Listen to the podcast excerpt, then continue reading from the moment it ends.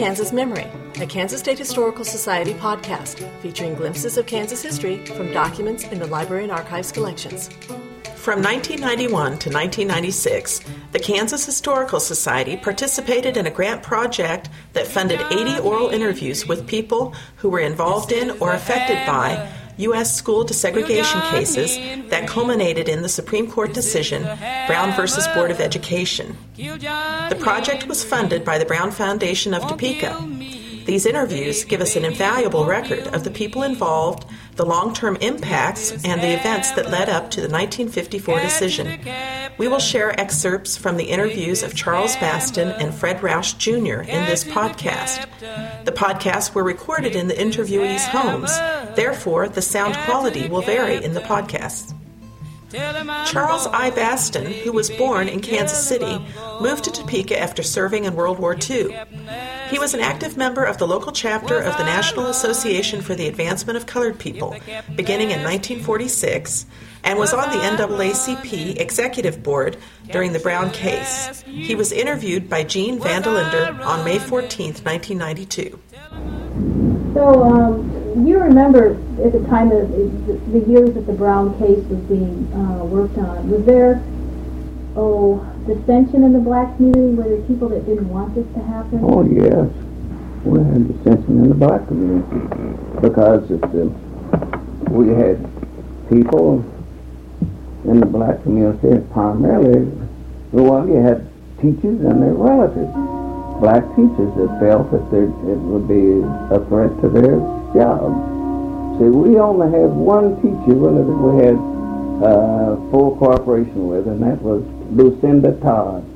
Mm. And Lucinda Todd was a teacher in the public school system. But the rest of them seemingly had some kind of fear. They were not supported. Well, because they felt it was a threat to their jobs. They felt that if full integration came about, they would not be integrated in the system. And I and and I can agree with uh, why they had that feeling because in setting up there with the board, we set up with the school board one night for uh, I guess until about twelve thirty, talking with the school board at this point when uh, they were hiring teachers out of Arkansas and other areas of the South on certificates to teach. But we had teachers here that had their degree and finished with it were teaching in the school system. Not all of them, mm-hmm. but some of them. But they would not integrate those teachers. So they go outside the community to get un- inexperienced, like white teachers. Yeah, they did. They had, they they had hired white teachers out of the community out of our area uh-huh. into the school board on to teach on certificates. But they would not integrate our black teachers here in the community. So that was another hassle that we had for years in this community. and this was after the, the Brown decision? Yes, even after the Brown decision. Mm-hmm. But um, see, that was it. Those were teachers who had been in the system for years. I could understand the sense of insecurity that uh, they had, and of course, in the black community, we had those persons when we would walk the streets to try to uh, solicit memberships in the NAACP. Uh, we were called a little pressure group that was uh, interfering with the, the uh, school system, and especially the black schools, because they were those people who wanted to maintain black schools per se. And uh, so we had a, a, struggle within and without mm-hmm. the system. Why? And these people were not aware, and they were not aware of the fact that they were being shortchanged uh, dollar-wise. Mm-hmm. Why did they want to maintain the, the segregated schools? Well, that's, I, I had just stated. Uh, the reason why they wanted to maintain them because they felt that we had black teachers who were qualified, and if, if they integrated the schools, the black teachers were going to be out. Mm-hmm. And so, for that cause, uh, they, they wanted to maintain black schools. And of see what they also the NAACP tried to point out to them that we live in society, and society is not all black, society is not all white, it is not all Hispanic, that we have to learn to live together. The way that you learn to live together is you start down when they're small children, and if you teach small children to learn to live together, when they're down in the formative ages here, then as they grow, they will grow and learn to work together and to live together and to get along together. But you cannot take a child and let that child come up to elementary school and in some instances in junior high school because these are the formative ages here. And then bring him up to high school and you slam him in high school. The high school was they had one principal had two principals up here at Topeka High School at that time and most of your blacks went to Topeka High School we had a Professor Caldwell up there. We had segregated sports in Topeka High School.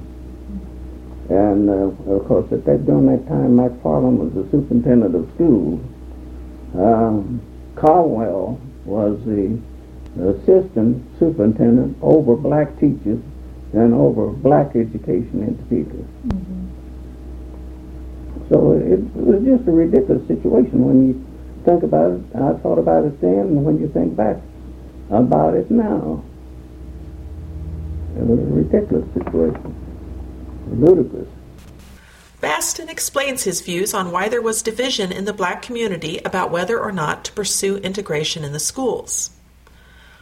Fred Rausch Jr. grew up in Topeka and was an assistant in the Attorney General's office during the Brown case from 1951 to 1954. He was a member of the Topeka School Board for 20 years beginning in 1957. Cheryl Brown Henderson interviewed him for the Grant Project on October 12, 1994. I graduated from Topeka High School, and uh, uh, we had a lot of segregation then. That was in the uh, late 40s or early 40s. Mm-hmm. And uh, what bothers me now is it didn't bother me then and uh, because the, the, blacks had their own basketball team, they had their own all-school party, and uh, they were just uh, different. And uh, I guess I'd grown up in Topeka that way. Growing up in Topeka, the schools were segregated through the first eight grades. And I remember the first black students coming when I was in junior high school, uh, the ninth grade. Then they started coming into the junior high. Do you remember a, what year that was? Uh, yes, it was about 1939 uh, or 40, somewhere there, I guess. Have been a little bit earlier than that. But see, I graduated from high school in 41, so I was graduating junior high in 38. So it was about 1937 when I first started going to school with black students. Mm-hmm great. I, uh, I was elected school board in 1957 and served until 1977, only 20 years. And uh, of course, the Brown case was decided in 54. And by the time I got on the board in 57, the uh, integration had already been uh, started involving students one of the first things I remember when I got on the board was that the attorney for the board at that time told us that we probably ought to be integrating teachers. And so we started that process immediately. Mm-hmm. And it met with some opposition when some black teachers were sent to what were then predominantly white schools. Mm-hmm. But as those black teachers uh, served and and were recognized as being excellent teachers, that opposition dropped, and uh, within a year or so, some parents were asking that their students be placed in a classroom with black teachers. Mm-hmm. Uh, we had some opposition from the black community that uh, the white teachers teaching their kids wouldn't understand them as well as their former black teachers did. Mm-hmm. But I think they got over that too in a, in a year or two. And so within two or three years, I think things were going, uh, going well on that basis. In this excerpt, Rausch, who is white, comments on his experiences with segregation while attending Topeka High, including his statement that serves as the title of this podcast. Rausch also described his experiences serving on the Topeka School Board after the 1954 Brown decision. In 1955, the Brown case was reopened and federal district courts were given authority to oversee desegregation. A third Brown case was initiated in 1979 when the American Civil Liberties Union claimed that the Topeka School Board had never actually complied with the Supreme Court's order to integrate Topeka schools. This case came to be known as Brown 3. This has been a Kansas Memory, a Kansas Historical Society podcast. The documents used in this podcast are from Kansas Memory, a virtual repository of primary sources from our collections. The URL for this website is www.kansasmemory.org. Carry to the captain. Take this hammer. Carry to the captain. Tell him I'm going.